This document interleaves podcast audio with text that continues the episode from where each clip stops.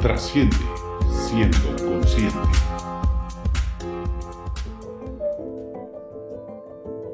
¿Has notado que en ocasiones una persona está tan convencida de algo que lo asume como una verdad absoluta, aun cuando las evidencias no lo respalden? Las convicciones son peores enemigas de la verdad e incluso más peligrosas que las mentiras, dijo Nietzsche. Y esto sienta la base de lo que quiero abordar contigo. En realidad, lo correcto es la verdad. Son frases que he tenido la oportunidad de escuchar en algunos de los procesos de desarrollo individual que he tenido con líderes de diversas organizaciones. Frases que parecieran hacer los dueños de una verdad absoluta a la que otros, humildes mortales, no tenemos alcance. Y mucho de lo que trabajo en estas sesiones con ellos está centrado en hacer que noten que les está pasando esto. Analicemos un poquito este fenómeno. Los diversos estímulos que nos rodean y que cada uno de nosotros captamos a través de nuestros órganos de los sentidos envían señales electroquímicas a nuestro cerebro. Apenas llegan, se disparan de regreso algunas respuestas automáticas a las que llamaremos reflejos.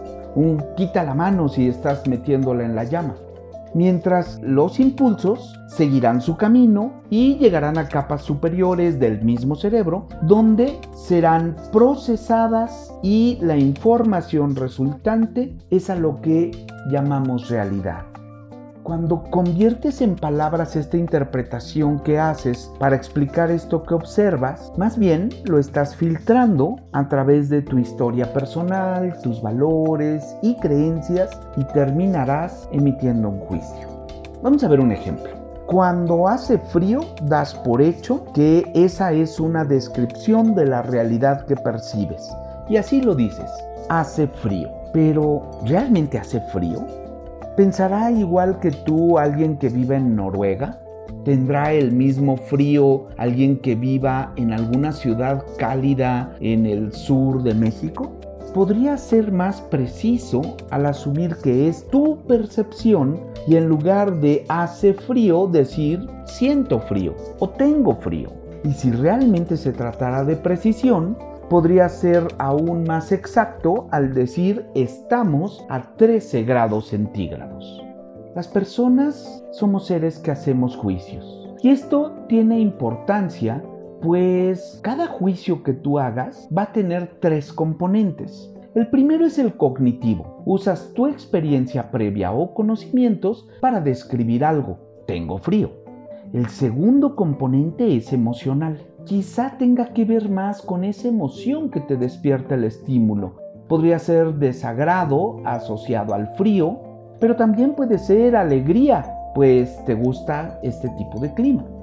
Y finalmente está el conductual, es decir, lo que haces a partir del juicio que estás construyendo. Puede ser ponerte un abrigo o sacar tus esquíes.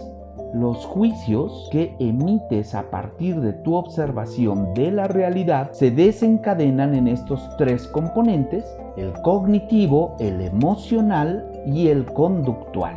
Y no podemos calificar que tu juicio sea como tal, malo o bueno, mejor o peor que el de alguien más.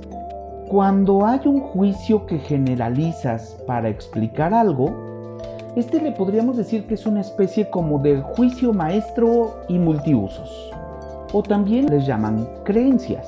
Y aun si la compartes con otras personas, no deja de ser una interpretación que puede ser modificada a través de la conciencia. Hay algunos ejemplos de creencias con las que calificamos de manera general cosas. ¿Todos los hombres son iguales? ¿O las mujeres conducen mal? Finalmente, quiero compartir contigo tres aprendizajes sobre los juicios y creencias. El primero es haz conciencia. Tus juicios son una interpretación personal y tómalos como tal, no como verdades absolutas. Y de la misma manera, los juicios de los demás. El segundo es escucha. Lo que otras personas piensan cuando te comparten sus juicios puede ser que te acompañen en el proceso de cambiar tu perspectiva y con ello tus juicios. Esto es a lo que podemos llamar aprendizaje. Y tres, fundamentalos. Cuando algo sea realmente relevante para ti o para otros, haz tus juicios basados en hechos observables. Al decir la temperatura 13 grados en lugar de frío o calor, disminuyes considerablemente la posibilidad de malas interpretaciones. Te dejo con una reflexión final. Cuando un mexicano te dice que una comida no pica, recuerda que es su juicio y toma precauciones.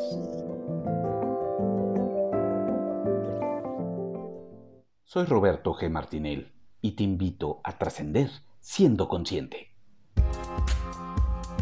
Trasciende siendo consciente.